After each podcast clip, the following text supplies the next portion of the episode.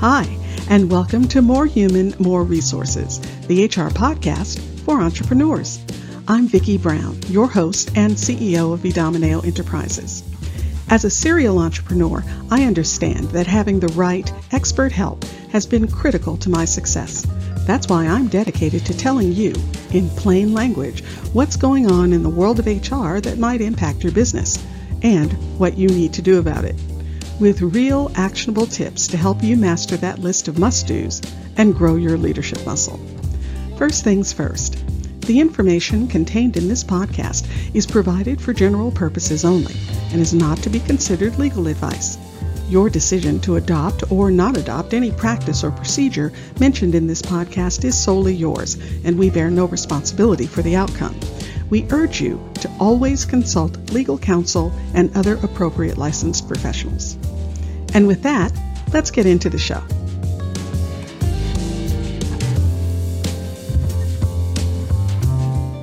You're listening to Season 3, Episode 41.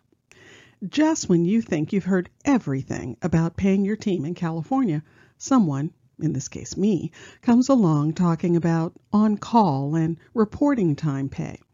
Well, before the confusion spiral sets in, let me explain. First of all, these rules are specific to the state of California, and more specifically, to non-exempt, meaning overtime eligible, employees in California. Now, if you're someplace else, I'm not saying there aren't other states with some form of reporting time or on-call pay rules, or both. For instance, Connecticut, D.C., Massachusetts, New Jersey, New York, Oregon, and New Hampshire are some of the states with some type of reporting time pay requirements. So, see, it's a good idea to check with your specific state's rules and maybe even have a chat with your labor counsel to see what applies to you and your business. But back to the basics. What is on call and reporting time pay anyway? Well, I'll take them one at a time. Let's start with reporting time pay. Let's say your warehouse employees show up for work, but the shipment didn't come in as scheduled, so you don't have anything for them to do. So, to give your budget a bit of relief, you send everyone home. Well, this situation has just triggered reporting time pay. Because if the employee shows up as scheduled, but you sent them home, you still have to pay them. And you have to pay them either half of their usual scheduled hours for the day, up to four hours, or two hours pay, whichever is greater. So, for example, let's say I'm scheduled to work eight hours that day, but I'm sent home. Well, you owe me four hours pay. That's half of my eight hour schedule. But if I was scheduled to work six hours that day, then you would owe me three hours pay. Again, half my scheduled hours. Now, if I was scheduled to work for 10 hours for the day, you would still only owe me four hours because even though that's less than half of my scheduled time, that's the maximum reporting time limit for the day. On the other side, if you only had me scheduled for two hours for the day, then you would have to pay me two hours reporting time pay because that's the floor limit. So even though it's more than half my scheduled hours, you can't pay me less than two hours reporting time pay in a day. Now, two other things to keep in mind regarding reporting time. First, it doesn't hold if you can't operate due to threats to your employees or your property, if there's a recommendation to close from civil authorities, or things like the failure of public utilities or acts of God. So if the power goes out during a storm, you wouldn't be liable for reporting time pay. In fact, that example hits both utility failure and acts of God. The second thing is that all this time has to be in the calculation of overtime. So reporting time hours count. Now, on to on call or standby pay. This rule kicks in when the employee is standing by to start working. So let's go back to our warehouse team for a second.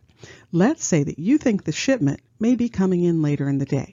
So you call everyone at home and say, when the shipment arrives, you're going to call them to come into work and start unloading. Well, the time they're waiting and keeping themselves available to come back to work, that's on call time. By the way, sometimes it's referred to as on call and sometimes standby, but it's basically the same.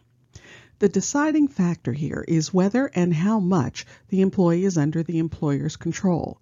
So, if they're free to use the time for their own purposes without any restriction, such as you have to be back on site within 15 minutes of being called, etc., then it's considered unrestricted or free standby time and won't count as paid time. But if they have to stay on site or have to report to work within a limited amount of time, then it most likely would be considered paid time under the on call rules. Now, I have a very important call out here. The determination of when on call pay rules kick in can be very complicated and situation specific. So, you should absolutely consult with counsel to understand if your specific situation triggers on call pay. Another thing to consider, depending on your business and circumstances, you may want to have a formal reporting time and on call policy spelled out in your handbook. Why? Because while you can't change the state mandated guidelines, you do have a bit of flexibility with on call. For instance, you can establish an on call pay rate that's different from the employee's regular pay rate. As long as it isn't below minimum wage, you might find that it can save you a bit of money. So, that's the reporting time and on call pay overview. I hope it cleared up a few things. Oh, and always remember completely separate from reporting time or on call pay in all circumstances. If a non exempt employee works, you have to pay them for all time they actually worked. If you found this information helpful, please leave a review and tell a friend. Thanks for spending the time. Until next week, same time, same place.